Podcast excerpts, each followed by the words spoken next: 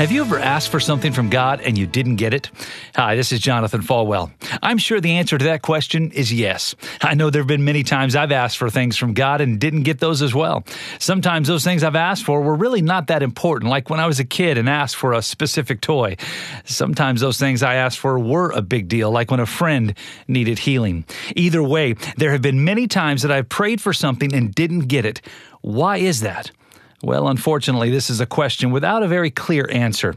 God promises that He hears our prayers. He promises to provide our every need. So why does He not always answer our prayers the way that we pray them?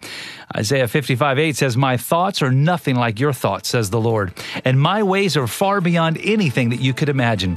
God loves us and has our best interest always in mind, but His ways are always better than ours one on one with Pastor Jonathan. To learn more, visit falwell.com.